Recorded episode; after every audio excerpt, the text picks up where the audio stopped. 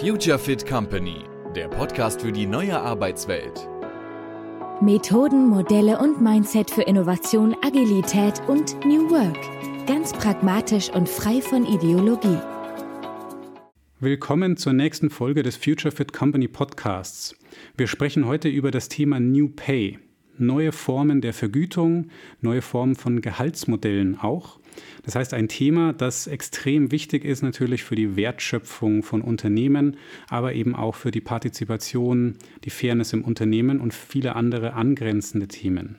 Mein Gast heute ist Sven Franke. Sven hat sich einen Namen gemacht, unter anderem eben beim Thema New Pay.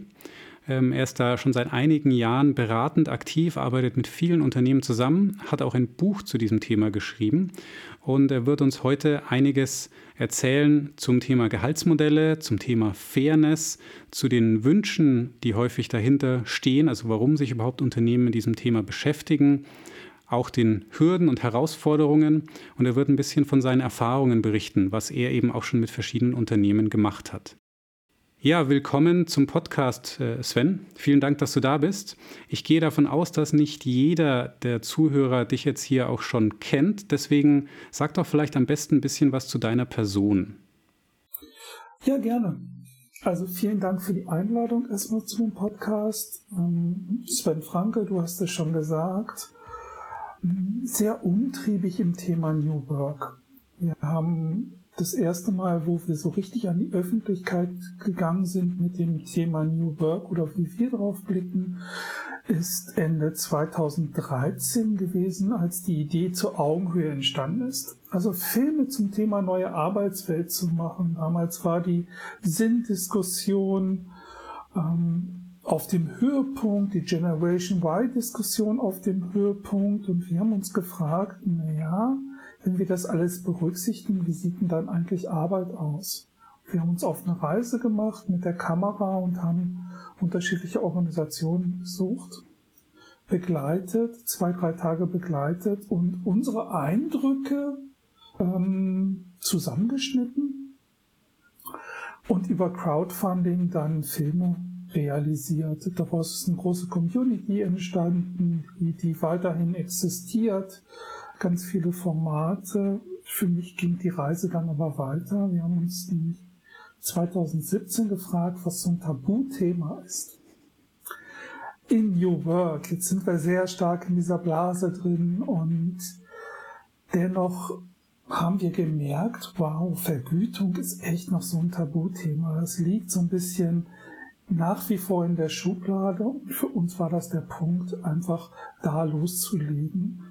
Diesmal nicht als Film, sondern ja, Buch als Format und aber auch wieder eine Reise für uns. Letztendlich so eine zweijährige Reise, wo wir mit Experten, Professoren, Hochschulen, ähm, aber auch Unternehmen gesprochen haben, die anders an das Vergütungsthema gehen. Mhm. Und du sagst uns, ähm, wer, wer war dann da noch mit an Bord? Mhm. Ähm, das ist meine Kollegin und Partnerin Nadine Nobile und Stefanie Hornung, die von Haus aus Wirtschaftsjournalistin ist. Und in der Kombination war das einfach genial. Mhm. Und die ersten, also du hast gesagt, ihr habt dann auch angefangen, eben euch auf eine Reise zu begeben. Was waren dann so die ersten großen Entdeckungen beim Thema äh, Gehaltsmodelle? Ja, wir haben diesen Begriff ja New Pay so ein bisschen am Küchentisch erfunden, wenn man so sagen mag. Und wir haben mit einer Blogparade gestartet. Es war spannend, dieser Begriff wurde gar nicht hinterfragt. Aber wir haben super viele Beispiele gekriegt von Organisationen, aber auch äh, von Hochschulen, von Vergütungsberatern, die einfach diesen Begriff von Anfang an mitgestaltet haben. Es war so ein mhm. bisschen so Co-Creation. Und ich glaube, der erste Eindruck, der bei mir hängen blieb, war ein Beitrag damals von Wigwam, der überschrieben war mit, wir haben gedacht, wir kannten uns bevor wir über Gehalt gesprochen haben. Und ich glaube, das bringt es einfach auf den Punkt. Ja, es geht so ans Rückenmark, ne? Also es ist irgendwie, weil äh, es ist ja auch dieses Thema, und da, kannst du ja vielleicht auch was zu sagen, dieses braucht New Work, New Pay oder andersrum, also diese Verbindung, weil du auch gesagt hast, ihr kamt über New Work und dann habt ihr New Pay angegangen. Ja, das ist spannend. Das war natürlich so in unseren Köpfen, ne? weil wir aus dieser Blase rauskamen und die Frage ja sehr stark an New Work geknüpft war und hm. natürlich auch dieser Begriff irgendwie New Pay sehr stark an New Work geknüpft ist. Und es war spannend zu sehen, dass die ersten Unternehmen, die mit so Begleitungsanfragen auf uns zukamen, nicht aus dieser Blase kamen. Mhm. Und für uns war es so ein bisschen der Auftakt zu sagen, okay, wir müssen da wissenschaftlich nacharbeiten. Wir haben mit der Hochschule in Pforzheim gearbeitet, mit zwei Masterantinnen, die eine qualitative und eine quantitative Studie zu dem Thema gemacht haben und letztendlich nachgewiesen haben, nee, das ist auch für Unternehmen außerhalb der Blase total interessant, extrem wichtig, mhm. auch wenn ich auf so Themen schaue wie Employer Branding. Mhm. Das heißt, war das dann auch die Motivation von den Unternehmen oder hatten die noch andere, also die nicht aus der Blase kamen, wie du es jetzt formuliert hast? Die, die Antreiber sind ganz, ganz unterschiedlich. Ja, häufig ist es natürlich so Employer Branding oder wir finden nicht die richtigen Leute. Wir haben das Gefühl, dass wir nicht die richtigen Leute für unseren Job finden. Unser Gehaltssystem entspricht nicht mehr unserer Idee von Zusammenarbeit. Mhm. Ähm, das sind so, so Kernaspekte. Also es ist immer eine Notwendigkeit zu erkennen. Mhm. Wir, oder auch dieser Klassiker, wir haben ja Jahre, vielleicht Jahrzehnte nichts gemacht und wir haben so einen Wildwuchs im Gehaltssystem. Hm. Keiner hat mehr einen Überblick, es franzt immer mehr aus. Solche Themen begegnen uns da sehr stark. Hm. Das hatten wir damals auch von, äh, auch von Mayborn und Wolf gehört, die auch meinten, wir konnten eigentlich niemandem mehr erklären, wie unser Gehaltssystem eigentlich irgendwie zusammengebaut war. Und die wollten dann da einfach Klarheit schaffen. Ich vermute aber, es gibt ja schon gewisse Dinge, die, also wie ihr jetzt dann auch rangeht bei so Gehaltsmodellen oder sag mal, Themen, die ihr anschneidet, die halt am New Work auch eine große Rolle spielen, wie Fairness, Vertrauen und so weiter. Ähm, es gibt schon irgendeine Verbindung, oder? Also es ist nicht komplett losgelöst, nehme ich mal an. Nein, es ist nicht losgelöst. Keine Frage. Wir kommen aus, aus New Work. Und natürlich sind so eine Themen, wie du angesprochen hast, Partizipation, Flexibilität, hm. Wir denken spielt natürlich eine große Rolle und an den Themen kommen wir auch vorbei. Und es zeigt sich, ähm, dass das inzwischen für alle Organisationen wichtig, wichtige Themen sind, hm. ähm, die diskutiert werden müssen, die, die in den Fokus gerückt werden müssen. Hm. Und was sind dann, wenn ich mal fragen darf, so Good Practices oder was, was, äh, wo habt ihr gemerkt, was funktioniert dann gut, was funktioniert eher nicht so gut in den Unternehmen oder wie, sind die vorgegangen? Von der Vorgehensweise haben wir schon Good Practice, würde ich sagen. Also es geht uns sehr stark am Anfang um eine Rahmung gleich mit den Entscheidern. Möglichst vieles am Anfang festzulegen, also wer entscheidet hinterher, ähm, wie ist das Spielfeld, also was darf hinterfragt werden, was ist aber auch gesetzt. Also es ist nicht immer so, dass das, das große Ganze hinterfragt wird. Manchmal mhm. sind es kleine Elemente oder erste Elemente, die hinterfragt werden. Das ist ganz wichtig, da eine sehr starke Klarheit ähm, zu haben. Und dann arbeiten wir sehr gern mit freiwilligen Teams aus der Organisation. Also wir lösen das so ein bisschen aus HR raus, nicht mhm. völlig. Es ist nach wie vor natürlich verknüpft. Aber dieses Arbeiten mit freiwilligen Teams, also mit Menschen aus der Organisation, die Lust haben, an diesem Thema zu arbeiten, zeigt sehr schnell, dass alle Herausforderungen auf den Tisch kommen mhm. und sehr sichtbar werden und eine hohe Verbindung in die Organisation entsteht. Mhm. Und was sind das für Herausforderungen? Also vielleicht ein paar Beispiele. Ja, so ein paar hast du ja schon, schon genannt. Ne? So, wir wissen nicht, wie unser Gehalt entsteht. Hm. Ich glaube, ich verdiene zu wenig im Vergleich zu. Hm. Das kann Kollegen sein, das kann aber auch Markt sein, was auch immer der Markt ist. Hm. Das ist ja auch ganz individuell zu betrachten. Solche Themen spielen da schon eine Rolle, aber auch der Wunsch, ja, fair vergütet zu werden. Das war auch, das fand ich eben spannend. Das hatte damals der, ähm, äh, der der Volker eben von, von Mayborn und Wolf auch gesagt, äh, die haben mit ihren Mitarbeitern gesprochen, haben gefragt, ja, würdet ihr gerne irgendwie das Gehalt eurer Kollegen festlegen? Dann haben die gesagt, nee, äh, wieso? Ich will doch eigentlich nur das Gefühl haben, dass es fair ist. Also ich will einfach wissen, woran ich bin und ich will wissen, worauf ich auch hinarbeite und ich will halt auch nachvollziehen können, wer jetzt eben auch wie für was vergütet wird. Und halt die, um diese Willkür so ein bisschen oder diesen Zufall auch rauszunehmen. Ja, das ist, das ist der Punkt Transparenz. Da zucken Organisationen immer sehr schnell, hm. weil sie an transparente Gehälter denken. Und es geht gar nicht in den seltensten Fällen wirklich um transparente Gehälter, sondern es geht hm. um Transparenz des Prozesses sehr stark. Hm. Also wie kommt mein Gehalt zustande und wie kann ich auch mein Gehalt beeinflussen? Sei es durch, hm. durch Übernahme von höherer Verantwortung oder, oder anderen Tätigkeiten in der Organisation ähm, hm. oder solche Aspekte. Also da eine Klarheit zu erzeugen. Das heißt aber im, Rück, im, im, im, Rückschluss, es gibt auch eine gewisse Toleranz gegenüber eben unterschiedlichen Gehältern, solange es halt nicht über ein gewisses Niveau hinausgeht. Ne? Also es ist, man kann sagen, naja, der verdient vielleicht ein bisschen mehr als ich, aber ich habe das Vertrauen, dass es halt nicht, nicht disproportional mehr ist, gemessen jetzt auch an dem, was wir tun. Ja, das, das wissen wir aus der Gerechtigkeitsforschung. Wenn ich das Gefühl habe, fair behandelt worden zu sein, dann bin ich viel, viel toleranter, weil ich davon ausgehe, dass der Kollege auch fair behandelt wurde. Hm. Und wenn das bedeutet, der Kollege kriegt 500 Euro mehr oder 1000 Euro mehr, dann wird das seine Berechtigkeit haben. Das ist ganz hm. wichtig. Also es geht nicht um so eine Gleichschaltung von, von, von Gehältern, sondern eine Erhöhung der Transparenz, ich weiß, was ich für tun muss, um ein anderes Gehalt zu kriegen. Ich weiß, warum ich jetzt dieses Gehalt bekomme.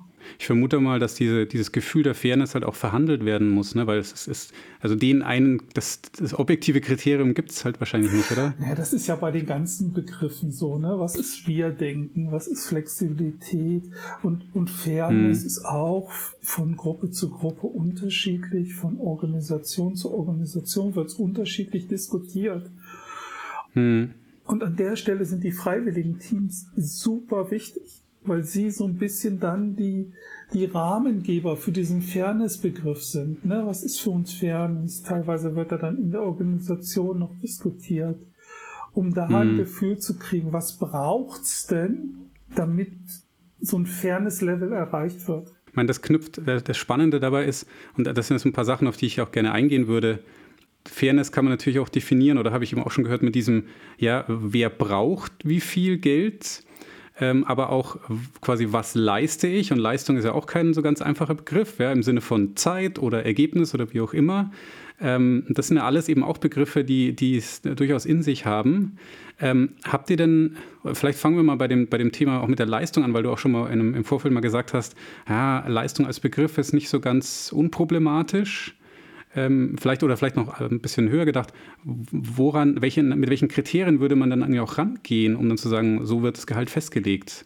Äh, Kriterien gibt es ja ganz, ganz viele, wie ich rangehen kann. Also ich habe diese ganzen Klassiker, die ich so aus Grading-Schematas kenne, die, die, die am Markt bekannt sind. Das fängt mit Fachwissen an, das fängt irgendwie mit geht über Können, ähm, Umgang mit Komplexität, vielleicht solche, solche Begrifflichkeiten.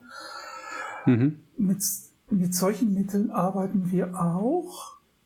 Aber wir gehen anders vor. Wir gucken sehr stark mit, mit die, den Teams, mit denen wir arbeiten, auf die Kultur des Unternehmens. Was ist denn für, für, für die Organisation wichtig zur Weiterentwicklung, zur Wertschöpfung? Mhm. Also welche Parameter nicht alle passen für die Organisation? Und manchmal entstehen ganz, ganz exotische Kriterien für eine Bewertung einer Funktion, einer Stelle. Also wir haben jetzt in einer Organisation ein Kriterium, was psychische Belastung heißt.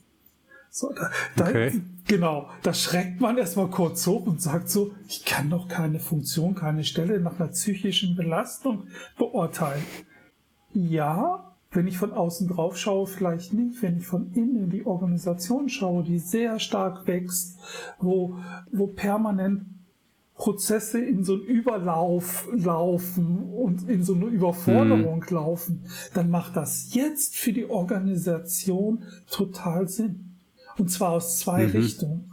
A, betrifft das wirklich die Mitarbeitenden und aus der anderen Sicht schärft das natürlich den, den, Blick der Organisation auf Organisationsentwicklung. Was müssen wir denn tun? Mhm. Es wird sichtbarer, es wird greifbarer. Also so eine Verschmelzung zwischen, ja, wir bauen Gehaltssystem und Organisationsentwicklung. Und das, um das nochmal aufzugreifen, eben Leistung oder Output ist dann kein gutes Kriterium oder was, was, was würdest du sagen? Ja, Wert, Wertbeitrag schon, also was ist dein Wertbeitrag zu der Organisationsentwicklung, zu der Unternehmensentwicklung? Und das kann ja ganz, ganz unterschiedlich sein. Das kann irgendwie ähm, Projektgröße sein, das, das kann Budgetverantwortung sein, das kann Umsatzverantwortung sein. Also so, so, so ein hm. sehr groß, großer Begriff. Wertbeitrag finden wir besser. Leistung, warum? hatten wir vielleicht so ein bisschen auf Leistung rum, ähm, weil ich glaube, es wird immer schwieriger, schwieriger greifbarer.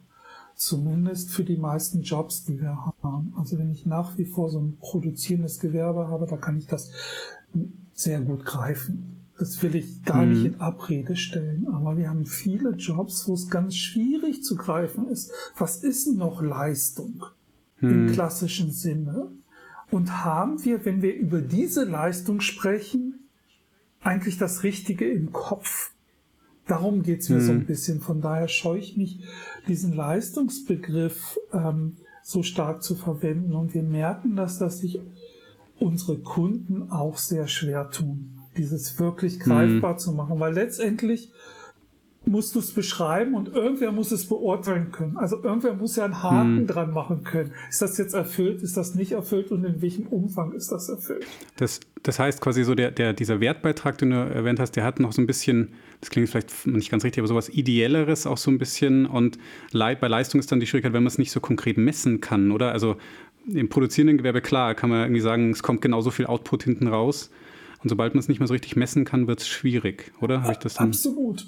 Also vielleicht das, die, dieses Beispiel, was, was ich heute Morgen erst gelesen habe von einem Entwickler. Ein Entwickler programmiert, entwickelt, vielleicht mit Überstunden, mit sehr viel Energie, dann trifft das Ergebnis auf den Kunden und der Kunde sagt, ah nee, das ist was ganz anderes, was ich erwartet habe. So, was war jetzt die Leistung?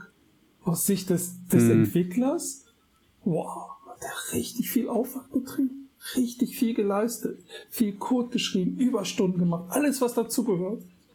Aus Sicht des Kunden, ja, war es nichts. Und aus Sicht des Unternehmens war, war es dadurch vielleicht auch nichts. Hm. Und ich glaube, diese, diese, diese Themen anzugehen und zu diskutieren und zu schauen, brauchen wir diesen Leistungsbegriff, so wie er klassisch wie wir ihn klassisch in den Köpfen haben, der vielleicht auch klassisch definiert ist? Oder ist es nicht doch irgendwas anderes? Würde denn dieses andere, wenn man jetzt mal so einen Begriff wie Wertbeitrag nimmt, würde das aber auch in Frage gestellt werden im Laufe von so einem Prozess? Weil ich meine, man könnte auch sagen, naja, du argumentierst jetzt, dass du diesen Wertbeitrag lieferst, aber ich sehe das nicht. Oder läuft es dann über klassische Führungsstrukturen oder wenn man jetzt eben in so eher in so einem New Work-Umfeld ist, wo vielleicht Führung schon ein bisschen aufgeweicht oder dezentralisiert ist, wie, wie, wie. Es ist eine, ist eine spannende, spannende Frage. Natürlich haben wir Organisationen auch mit so klassischen Führungsstrukturen. Wir versuchen eine, eine Bewertung, also wenn wir so bei Stellen Funktionsbewertungen so nah wie möglich am Mitarbeitenden zu machen. Das heißt, mhm. nicht Personal, nicht irgendein externer bewertet Funktionen anhand von irgendwelchen Beschreibungen, sondern Führungskräfte gehen in den Austausch und bewerten die Funktion ihrer Mitarbeitenden. Und zwar in Kleingruppen. Und da findet genau das statt, was, was du meinst. Was ist denn für uns Wertbeitrag? Ne? So, hm. diesen, dieses Verständnis zu wecken in der Organisation über erstmal diese kryptischen Beschreibungen, die so Grading-Systeme irgendwie ja an sich haben, das hm. wirklich ins Leben zu kriegen der Organisation und zu so einem Selbstverständnis machen jedes Mal, wenn ich eine neue Funktion ausschreibe, draufzuschauen, passt das noch, hat sich was verändert, muss ich was anpassen. Und da merken wir, die, dieser Dialog ist extrem wichtig. Das Ergebnis ist, ist, mhm. ist okay, so da, damit kann man weiterarbeiten, aber dieser, dieser Dialog und das, dieses gemeinsame Bild ist super wichtig und hilft den Führungskräften dann auch in den Gesprächen mit ihren Mitarbeitern, weil diese ganzen Begrifflichkeiten ja. sehr, sehr in der Organisation geschärft wurden. Das heißt aber auch, das muss eigentlich immer wieder mal stattfinden, oder dann dieser Dialog? Genau. Es reicht nicht, den einmal, einmal zu haben und dann sagen, das genau. ist jetzt. Immer wieder diesen Dialog anregen und aber auch das Instrument zu so einer Selbstverständlichkeit zu machen, wie ich gesagt hatte. Es wird eine neue Funktion ausgeschrieben oder es wird eine bekannte Funktion ausgeschrieben, da nochmal drauf zu schauen. Und das, was wir merken, Organisationen lernen über, über Funktionen viel, viel stärker zu sprechen. Wir, wir haben teilweise Teams, die seit 10, 15 Jahren zusammenarbeiten. Die haben aber nie über Stellen und Funktionen gesprochen. So, die, die hm. sind sehr fachlich sehr tief drin, aber über Stellenfunktionen der Mitarbeiter haben die nie gesprochen. Das ist das erste Mal, wo so ein, wo so ein Austausch initiiert wird und das ist dann extrem wichtig. Naja, das merken wir, wenn wir, weil wir auch viel mit diesem Rollenkonzept mhm. arbeiten, dass man Aufgabenpakete irgendwie auch sinnvoll schneidet, dass man einen Zweck dahinter stellt. Das ist für viele auch total fremd erstmal. Und dann merken sie halt auch, wie viele Sachen halt irgendwie so mitgeschleift wurden oder so zwischen Tür und Angel gemacht, wurde nie wirklich wertgeschätzt, nie wirklich wahrgenommen. Solche Sachen. Absolut. Ich meine, die, die andere Seite der, oder die, ja, die Kehrseite der Medaille oder der, der, die andere Hälfte ist natürlich auch dann das Thema Zeit. Ne, weil das ist ja auch wieder ein Faktor, ist auch nicht so ganz unproblematisch, habe ich den Eindruck, auch bei uns intern. Wir haben ja auch unser transparentes Gehaltssystem. Auch da wird da immer wieder mal diskutiert. Wie, wie ist es denn, wie, wie kommt denn dann das Thema Arbeitszeit da rein, deiner Erfahrung nach? Das, das Thema Arbeitszeit haben wir auch immer wieder auf dem Tisch. Also es war für uns ganz spannend zu sehen. Wir haben ein Vertriebsteam begleitet. Wenn man so an Vertrieb denkt und natürlich haben wir auch so eine Idee, wie so ein Projekt läuft, dann denkt man sofort ja an Provision und Fixum und sowas. Mhm. Und da war es so, dass wir das auch ein Freiwilligenteam hatten, ähm, aus dem Vertrieb und wir gefragt haben, so was ist denn euer größter Painpoint, wenn ihr an das, das Thema denkt? Ja, Arbeitszeit. Ganz klar, Arbeitszeit. Das war für uns ein bisschen überraschend und dann haben wir in diesem Prozess mit Arbeitszeit gestartet und mhm. geguckt, was, was, was da sinnvoll für die Organisation ist. Ähm, sie haben dann für sich da eine sehr gute Lösung ge gefunden und sind dann weiter marschiert mit Fix und Provision und, und die Klassiker bis hin zur Autoregelung. Und war das Thema Arbeitszeit, also dass, dass es einfach zu viel war, also so eine Flatrate oder dass es überhaupt nicht irgendwie erfasst wurde? Oder also dass das Ja, es war zu viel. Es war so eine, so, so, so eine Flatrate, ähm, die aber ja irgendwie gar nicht richtig gelebt wurde. Also sie wurde jetzt schon mhm. nicht gelebt, aber sie stand irgendwie noch in den Verträgen drin und es war irgendwie okay. so, ja, es war irgendwie nicht mehr zeitgemäß. Und irgendwann hatte mein Geschäftsführer irgendwas zum Thema Arbeitszeit gesagt. Und das war so in den Köpfen manifestiert, dass das erstmal gelöst werden musste. Und da haben mhm. sie jetzt für sich eine sehr, sehr gute Lösung gefunden. Aber Arbeitszeit ist, ist spielt für mich immer mit rein, wenn ich über das Thema Vergütung äh, spreche, mhm. da auch hinzuschauen. Klar, weil ich meine, gut, die Extrembeispiele gehen ja meistens halt in die, in die, häufig eben in diese Richtung, dass man es irgendwie gedeckelt hat, aber die Leute arbeiten viel mehr. Ne? Ist natürlich klar der Klassiker. Ähm, in seltenen Fällen vielleicht auch mal die andere Richtung, kann natürlich auch vorkommen. Äh, da hattest du mal erwähnt, als wir auf einem, bei einem digitalen Meetup waren, dass ihr das bei euch auch so löst, dass ihr versucht, nicht genau auf die Arbeitszeit zu schauen. Oder ich weiß nicht, ich will da nicht zu viel reininterpretieren. Vielleicht magst du kurz, also bei euch ja, intern jetzt, ja. wie ihr. Ja, wir haben äh, eine 35-Stunden-Woche.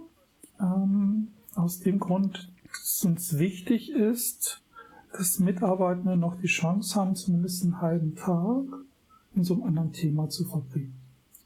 Dass das nicht direkt mit unserem Business zu zusammenhängt, sondern, sondern das, was Sie vielleicht privat gerne, gerne machen wollen, also bewusst 35 Stunden Woche.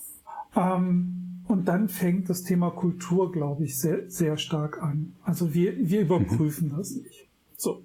Ja, jeder Mitarbeiter muss natürlich irgendwie so für sich eine Liste führen und wir brauchen es ja. Meine, wir wissen, wir wissen, dass die, dass uns das immer näher kommt durch, durch die, durch die Klage aus Spanien, dass wir Arbeitszeiten erfassen müssen. Ähm, wir machen es, glaube ich, nicht wirklich. Ähm, und dennoch ist das gar nicht so einfach. Es ist total schwierig, jemand zu sagen, du hast eine 35-Stunden-Woche, jetzt haben wir spannende Projekte. So, wie achten wir darauf? Und da spielt für mich das Thema Führung eine extrem wichtige Rolle. Also wirklich zu sagen, was ist die Erwartungshaltung?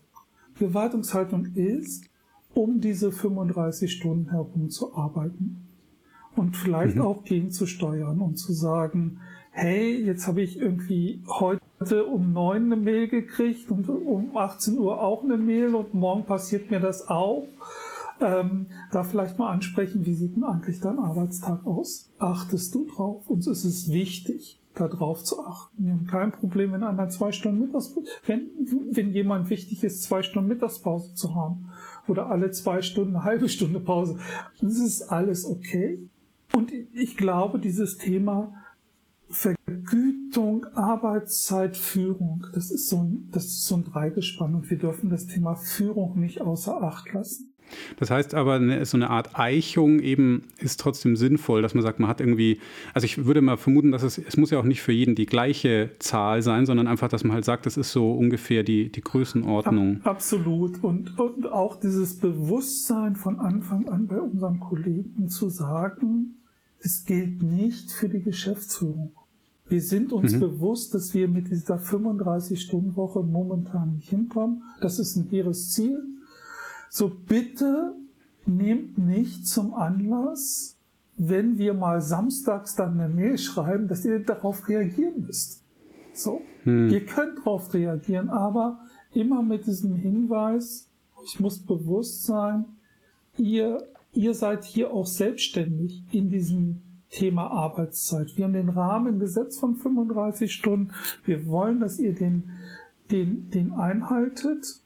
Und gleichzeitig wollen wir hier nicht, dass jemand stempelt, um es mal ganz, ganz klassisch zu sagen, hm. und wir dranhängen und, und kontrollieren, ähm, ob jemand das so eingehalten hat man da, glaube ich, jetzt eine Verbindung dann zu dem Thema New Work, im weitesten Sinne vielleicht auch eher zu, auch zum Thema Agilität mhm. zu mhm. sehen, im Sinne von Selbstmanagement, also dass halt auch die Leute, man braucht eigentlich ein größeres Vermögen, auch sich selbst zu organisieren. Ne? Absolut. Und Selbstmanagement finde ich extrem wichtig. Das haben wir in New Work immer wieder das, das große Thema. Und hier zeigt es sich. Ne? Das ist ein ganz konkretes Beispiel. Und was braucht jemand, dass er darin gut wird? Und dann bin ich wieder an der Verknüpfung zur Führung. Das sehe ich als Führungsaufgabe, jemanden zu unterstützen, dass er besser wird in dem Thema Selbstmanagement. Du hattest die 35 Stunden erwähnt, da würde mich interessieren, sprecht ihr bei euch intern von Vollzeit und Teilzeit? Das ist spannend. Nee, sprechen wir nicht. Sprechen wir nicht. So, äh, weil, weil, was, ja. mir, mir fällt nur immer auf, dass halt selbst bei uns intern, wir haben das ja, wir, bei uns ist es sogar noch offener, also wir, wir, durch ein, wir machen ein Jahrescommitment am Anfang des Jahres und haben dadurch halt dann auch eine gewisse Stundenzahl. Ähm, und trotzdem ist es irgendwie in den Köpfen von vielen einfach so drin, dass es irgendwie immer Vollzeit, Teilzeit. Und ich denke mir so, ja, aber was heißt das denn genau? Also, du hattest ja auch in dem, das fand ich super in dem Meetup auch gesagt, naja, acht Stunden am Tag kommt ja eigentlich eher aus, aus der Produktion, ja, mit, mit drei Schichten, ne?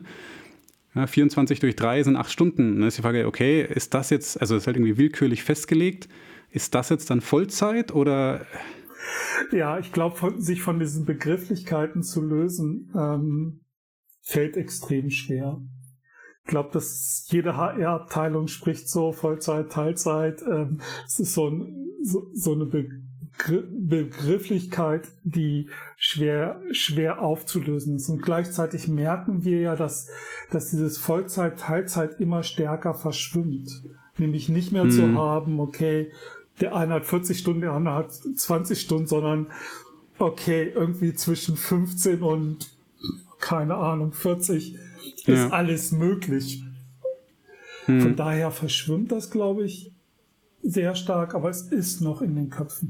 Äh, interessant ist dann die Frage auch wieder zurück zu dem Fairness-Thema. Habt ihr denn Fälle gesehen, mhm. wo es dann auch mal wirklich, also wo dann der effektiv, ich sage jetzt mal, der, der, Stundenlohn, auch wenn man den vielleicht nicht genau berechnet, wo der dann eklatant auseinandergeht, also dass jemand irgendwie wirklich nur 20 Stunden arbeitet, aber dann extrem viel Gehalt bekommt, dass andere irgendwie deutlich mehr machen. Wird das immer noch als fair empfunden aus, aus deiner Erfahrung oder gab es sowas? Naja, gerade wenn die Organisation länger besteht, hast du natürlich viele Ausreißer. So, die, die, mhm. die haben ganz, ganz unterschiedliche Ursachen. Ähm, eine Ursache ist ganz häufig, dass sich die Funktion geändert hat, dass jemand quasi eine Funktion jetzt ausfüllt, die, inzwischen niedriger bewertet wird.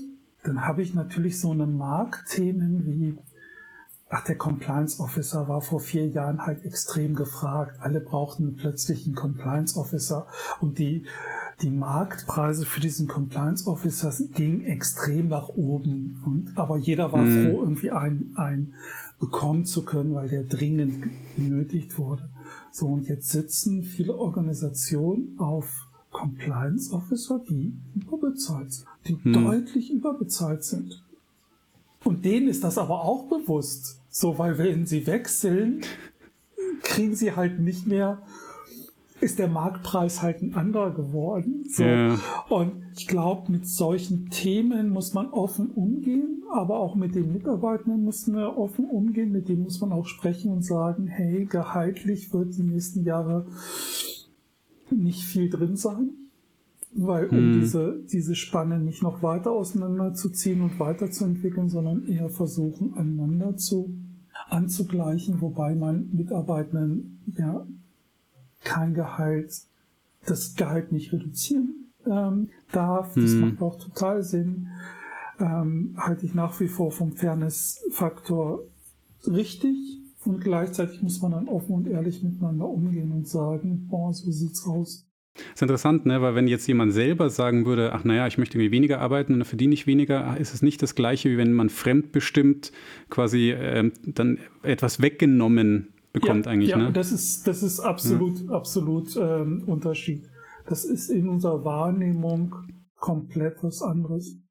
Und das, was du erwähnt hast, das finde ich auch sehr interessant, dieses, dass sich Funktionen ändern und das vielleicht nicht mehr so hoch eingeschätzt wird. Da sehe ich nämlich auch dann eine starke Verbindung zwischen dem, also wieder New Work oder Agilität und, und New Pay, weil das haben wir schon einige Mal erlebt, dass Kunden sagen, okay, wir organisieren uns jetzt anders, wir wollen zum Beispiel eben auch wirklich Führung dezentralisieren, auf mehr Schultern verteilen, haben aber halt dann die alten Führungskräfte, die halt alles gemacht haben und dementsprechend auch sehr hohes Gehalt. Und dann ist die Frage, naja, aber jetzt machen die halt nur noch die Hälfte von dem, was sie vorgemacht haben. Also es ist übertrieben, aber so in die Richtung, ne? Und dann muss man sich zwangsläufig auch mit diesem Gehaltsthema eigentlich auseinandersetzen, weil das halt nicht mehr dem entspricht, was eigentlich gemacht wird. Ja, sobald du Richtung Selbstorganisation läufst, sobald du klassische ähm, Hierarchien auflöst, kommst du natürlich auf dieses Thema. Weil letztendlich wird dann die, vielleicht der Bereichsleiter ähm, normales, in Anführungszeichen, normales Teammitglied. Mhm. Kommt vielleicht noch nicht mal in eine Sonderrolle in diesem Team, weil das Team sich vielleicht anders entscheidet, weil das andere Personen im Fokus sieht. Mhm. Und dann hast du natürlich sofort das. Er hat sehr viel Geld verdient möglicherweise. Und ist jetzt in Anführungszeichen einfaches Teammitglied. Und da bin ich ein Teil der Leute geht. Weil, weil sie einfach mhm. für sich merken, nee, ich, ich möchte so eine Führungsverantwortung haben, hier kann ich die nicht mehr nicht mehr leben, die gehen, Teil der Leute bleibt. Und hier muss man, glaube ich, sehr, sehr ehrlich sein. Und zwar zu allen Seiten. Einerseits zu sagen, ja, wir haben, wir bezahlen hier die Historie. Hm. Und wir können das auch nicht verhindern, dass wir diese Historie bezahlen. Und gleichzeitig den Mitarbeitenden gegenüber auch klar zu sein, hey, Gehaltsveränderung nach oben wird es in den nächsten Jahren hier nicht mehr geben. Und auch das fällt natürlich total schwer. Hm. Jemandem das zu sagen und zu sagen, ganz ehrlich, die nächsten Jahre wird sich gehaltlich hier nichts pass passieren. Hm. weil wir uns anders aufgestellt haben, weil sich diese Organisation verändert hat und wir eine bewusste Entscheidung getroffen haben. Wenn man versucht dann eigentlich so die langfristigen Vorteile, sagt man, die überwiegen, ne? also diese Idee von Fairness, Transparenz, dass sich irgendwie alle auch aufgehoben fühlen.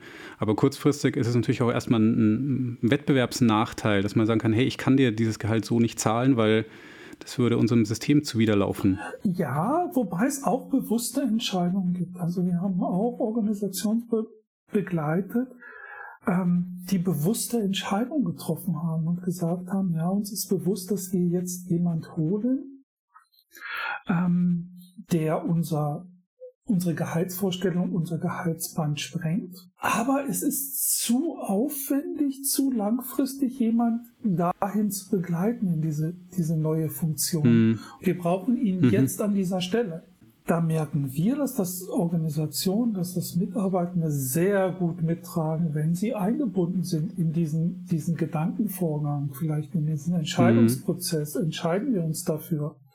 Ähm, was auch wieder eine auch Form von geht. Transparenz ist. Ja, oder? genau. Ja, absolut. Ja, spannend. Da hatten, äh, fand ich bei Mayborn und Wolf die Lösung sehr nett, wo sie sagten, wo die, die hatten ja auch das Problem, dass sie historisch gewachsene Strukturen haben und dann diese äh, historisch-taktische Zulage, aber dann eben auch die Marktzulage, weil sie halt auch gesagt haben, manchmal ist halt, äh, der Markt entwickelt sich, das liegt ja auch nicht nur in den eigenen Händen und äh, dann muss man sich halt mit den Gegebenheiten irgendwie arrangieren.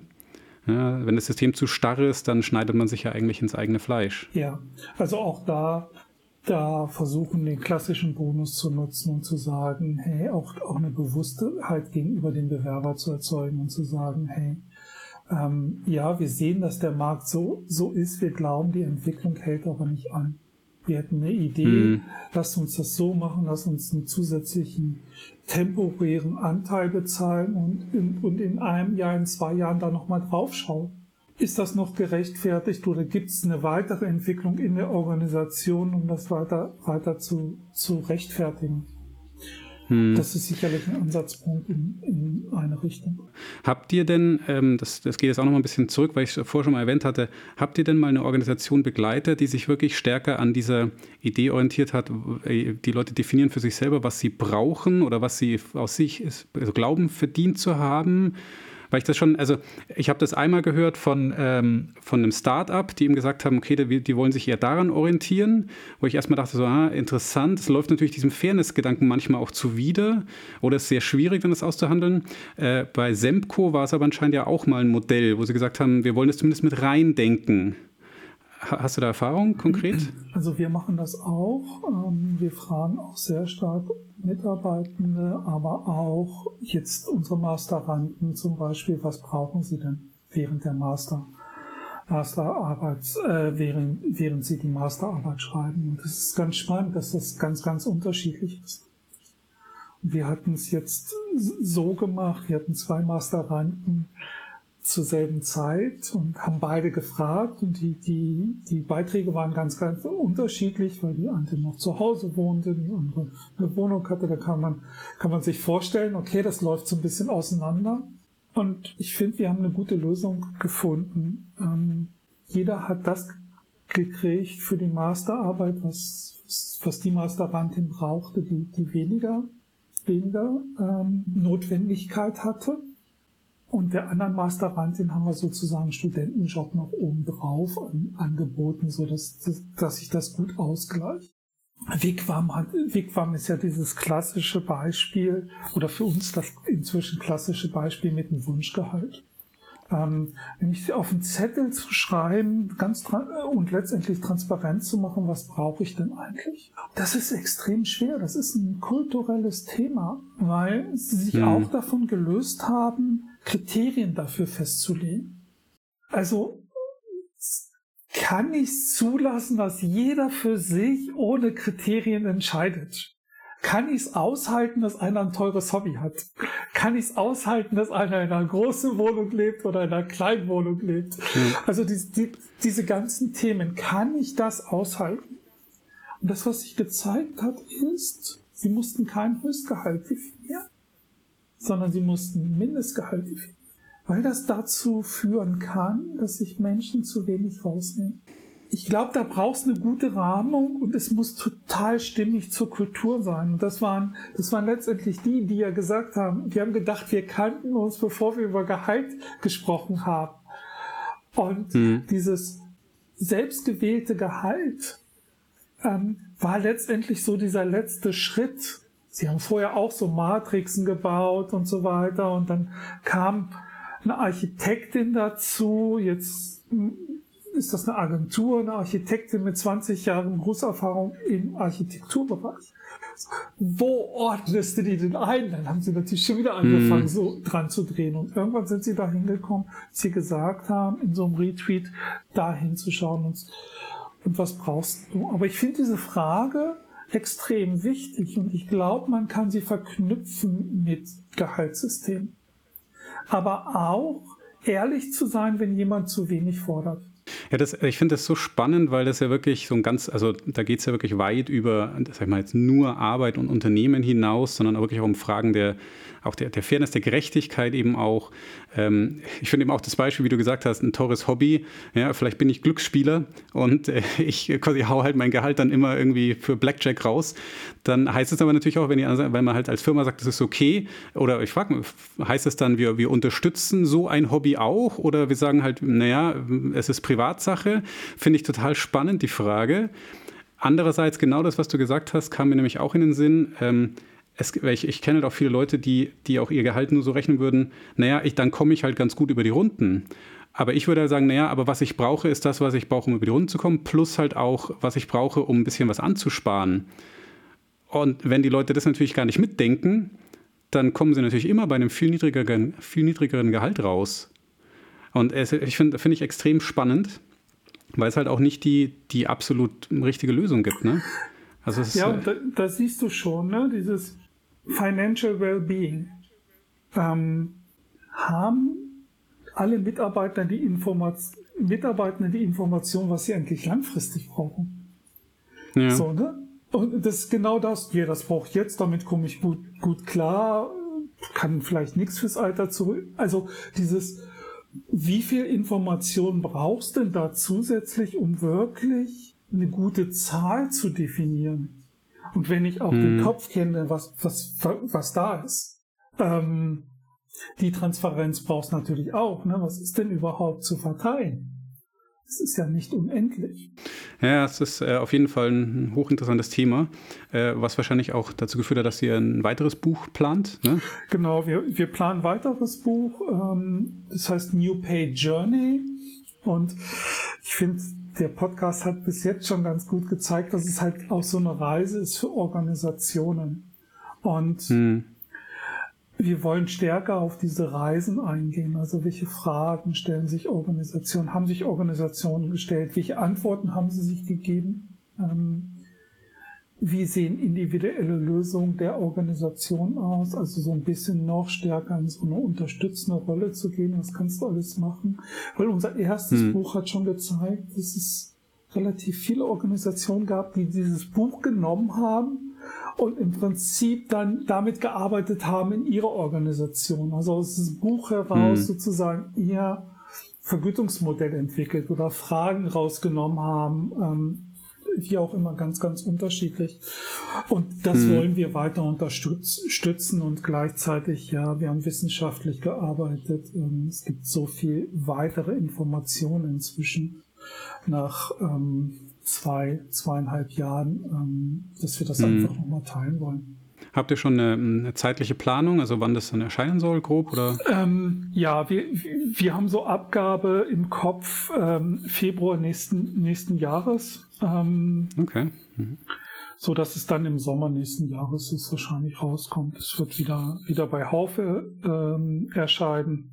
Und da sind so dann die Vorläufe, circa drei Monate, so dass wir sicherlich wieder im Sommer erscheinen werden, 2022. Ja, cool. Sag auf jeden Fall Bescheid. Vielleicht äh, machen wir dann einfach noch mal den, den Nachfolge-Podcast.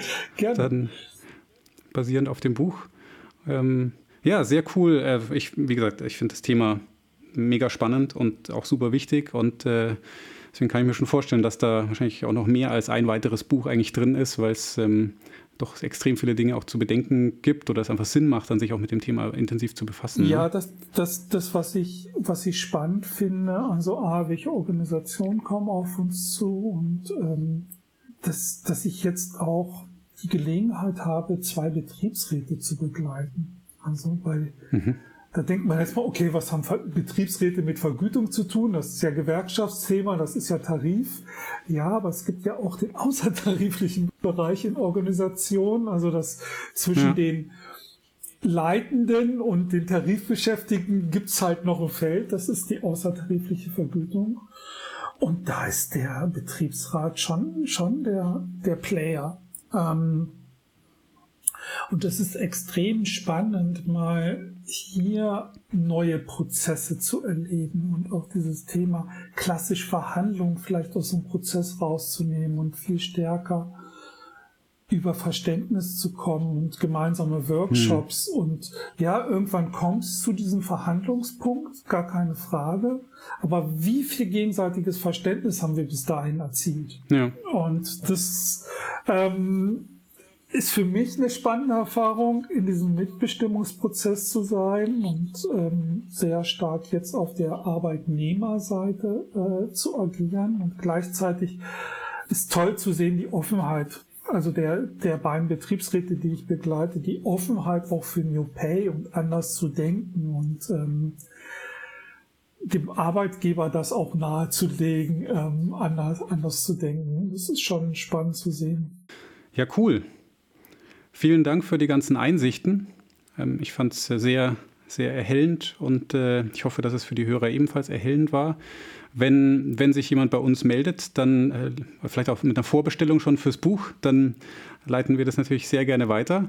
Und äh, ansonsten würde ich sagen, wir bleiben in Kontakt ne, und ähm, betrachten weiter die, die Entwicklung in diesem Themenbereich auch. Ja, vielen Dank, vielen Dank für die Einladung, vielen Dank für die spannenden Fragen und natürlich bleiben wir in Kontakt. Das war's für diese Folge. Vielen Dank fürs Zuhören. Schaut gerne auch mal in die bisherigen Folgen rein. Vielleicht ist was dabei, was euch gefällt. Und ansonsten hören wir uns bestimmt später. In zwei Wochen gibt es nämlich schon die nächste Folge. Bis dahin viel Spaß.